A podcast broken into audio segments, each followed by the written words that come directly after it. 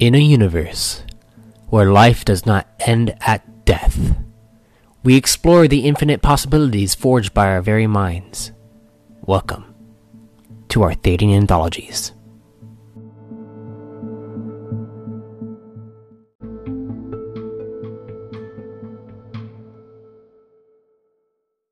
Greetings, fellow travelers and storytellers. Welcome to the Arthadian Anthologies podcast, where I, Matthew Arthur, explain to you the ever expanding universe I've developed and the deeper meaning behind it all. Previously, in Entry 9, we had uncovered the mystery of the Exumdur with the help of Rune Forger, Isaac Orkovin, and Command Operative Vector. In this entry, we will finish with one of the legends told throughout the realms. So without further ado, let's dive in. With the Exumdur uncovered, Forger Orkovin and Vector brought this intel forward to the Runic Council. Although the information they had retrieved was great, the Council felt Orkovin had to be punished for disobeying direct orders. Therefore, he was to be exiled from the realms effective immediately and stripped of his forger status. Isaac fought against this ruling with no prevail. This ruling seemed rather extreme to Vector, becoming suspicious of one of the elite council members, the Kron that held a seat named Vors E5. With no way of stopping Isaac from being exiled, Vector felt the best way to help him was to put an end to the Exumdur. The command operative began his pursuit at the archives in Sector 1 of Vicronix. With a background in file management and decryption, Vector spent weeks researching all he could about suspicious records. By the end of his research, the command operative had a detailed timeline of reports that brought about three names Decino Voy, Senator Rachi S5, and lastly, Forger Vors E5. Vector knew it would be difficult to take down the rune forger without incriminating evidence to back it up. Therefore, he began with Decino, who was one of the head executives out of the Synframe factory on Vicronix. Once Vector found Voy, he turned out to be a Reveni Cantor that held control over many of the design elements of Sin Frames, and distribution management was under his control. Questioning Decino was more difficult than anticipated as the Reveni easily dodged around each piece of evidence Vector placed in front of him. This made Vector realize he had to play smarter. Therefore, the operative had an idea. You follow the Frey Absol, do you not? Vector asked. Decino seemed confused from the question posed. Indeed, I do. But I do not see what that has to do with this line of questioning. Vector stepped forward in an intimidating stance. Then you must believe we all have the freedom to do things, even if they are against our code, he states as he unsheathes his weapon. The Reveni begins trembling from the size of Vector's blade. Yes, but there will always be consequences to actions. Surely you know this, officer. Oh, I do. But do I seem afraid of those consequences? Vector snaps back. His blade lifts up as he prepares to slice off a few feathers as a trophy. Decino takes a moment to evaluate the situation, then attempts to flee the room.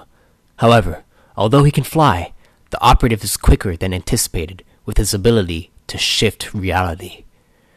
The executive trembles, saying, What are you? Vector, realizing he finally has control over the situation, begins to corner the Reveni. I believe I was asking the questions. Once able to get the information out of Decino Voy, Vector was warned that what he was chasing after was bigger than any threat the Corps had faced. Therefore, he went to his superiors and informed them of all the intel he had gathered from the archives in Decino. General Slevis Orula of Corps Command was the only general that felt it necessary to continue forward with his pursuit, stating that if the threat is to be valid, then command has no choice but to be a check on the Senate and Runic Council. General Rula gave Vector permission to use whatever means necessary to put a stop to this threat, granting him command over his own squadron and expanding his access to resources. However, Arula informed Vector that once this war was over, his status as an officer would most likely be stripped, but if all goes well, his name would go down in historical records. The next target he went after was the senator from Vicronix, Rachi S5, who had taken the place of Senator Martes after her fatal incident. Backed by many executives, including Decino Voy, who had just confessed that the whole plan was to put into power a Kron on the inside of the Exumdur. Although her name was not mentioned, Rachi has shown her severe tenacity on the matter of shifting the narrative away from the official Exumdur investigation. This, however, did not stop the likes of Vector. Upon reaching the senator's chambers on Vicronix, Rachi thought Vector was just another officer trying to get a comment for the Martes investigation. However, Vector had more than a few words to exchange with the senator. Entering the chambers, the now promoted commander requested to be left alone with Rachi. Unsuspecting of anything, Rachi agreed to this, and through a quick turn of events, Vector struck fear into the senator. I'll have you know, I can get you exiled from the realms, Rachi exclaimed while Vector once again expressed murderous intent. He did not care about anything the senator had to say. His goal wasn't even to get information out anymore. It was now to draw out those in the Exumdur, to bait them into attacking him. Vector imposed his terrifying presence into Rachi. Do you think I care if you exile me? All that will do is prevent me from going after the others on my list. He steps forward once more and I will have already dealt with you. Rachi, with fear and anger in her eyes, demanded, You will leave now, or you will face the wrath of Vicronix. Vector stepped back and began to leave, but before doing so, he planted a com probe in the chamber. Once out, he set it to record all audio coming from the room for the next 24 hours. Within five minutes of leaving, Rachi already made her first mistake. She contacted Vorez E5 and requested that he deal with Vector, implying that he send out a hit on the commander. This was already a breach of civic order, as senators and runeforgers were not allowed to conspire with each other on matters against the core command. With this entire exchange recorded, Vector took the incriminating evidence to his superiors, then directly to the Runic Council, where they ruled that Vorez E5 and Rachi S5 be exiled from the core. This was not what Vector wanted, however. He explained to the council that if they were to be exiled, it will be that much harder to find the true Exumdur. He proposed that Rachi be exiled while Vorez be interrogated. The council knew that if Vorez were to be locked up, it was only a matter of time until he either escaped or those in the Exumdur decided to terminate him. Vector saw this as an opportunity to find and face this criminal organization. It was only a matter of time. With Vorez imprisoned and Rachi exiled, the squadron commanded by Vector kept watch on the prisoner until one day, a man came by, asking to see the former runeforger. He was quickly turned down, but the man would not take no for an answer.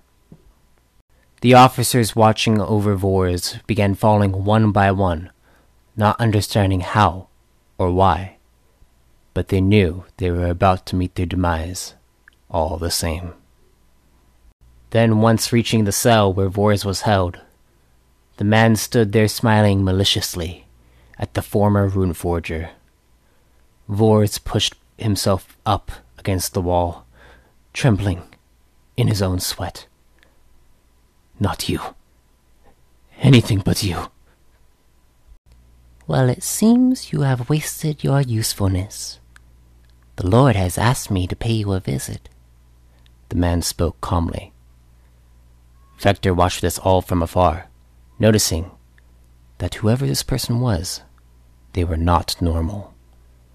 Arriving at the Runa core undetected, with no spacecraft or transportation for that matter, just appearing out of nowhere, Vector knew there would probably be no way of finding them after this man left. Therefore, he had to act. With a quick reality transfer, Vector switched places with Vors and gazed upon this individual. Prime in nature, with fair tanned skin, his hair black and wavy as his eyes pierced past Vector's armored helmet. Ah, you must be the one that's been pricking at our plans. He grinned, with his teeth blackened. And I take it you are from the Examdur? Vector responded. The man laughed maniacally from this. Oh, well, yes. That's what your kind calls it, anyways. But if I may say, it has been some time since we've seen one like you. Vector quickly teleported outside of the cell and went for a strike at the man. This came as a surprise to him, though, as the man appeared behind him. I am not here to kill you, Vector, nor do I want to. But do know this. No place is safe from the power of my lord. Turning around quickly, Vector goes for another strike but misses entirely.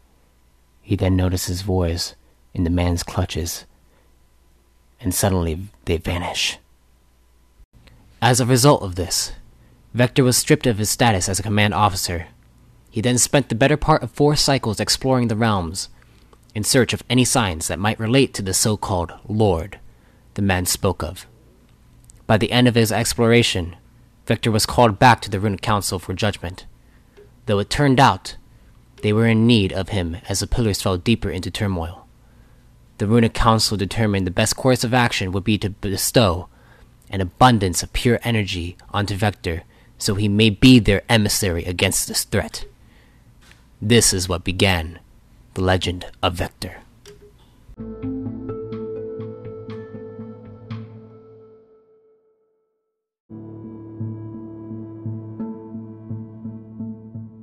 I thank you for listening to this entry. Since I ended on a cliffhanger, I'll have you know I plan on eventually returning to this legend as a callback for when it truly matters. For now, we will leave it there, as we will be jumping ahead a few centuries into the lore of the core. After all, this is an anthology, and I hope you are prepared as next week's entry will be a special Halloween episode featuring what I have hinted at a few times now the Dark Void. Once again, if you'd like to support me, you can donate to my Subscribestar account, Reborn in Power, or check out my website at arthadiananthologies.com. I also have just added donations on the podcasting app Anchor, so for those of you listening there, feel free to leave a tip if you enjoy what you're hearing. I will be posting this podcast up on Subscribestar as well as a website, so keep a watchful eye. Until then, be safe, stay safe, and if death comes to you, May you be reborn in power.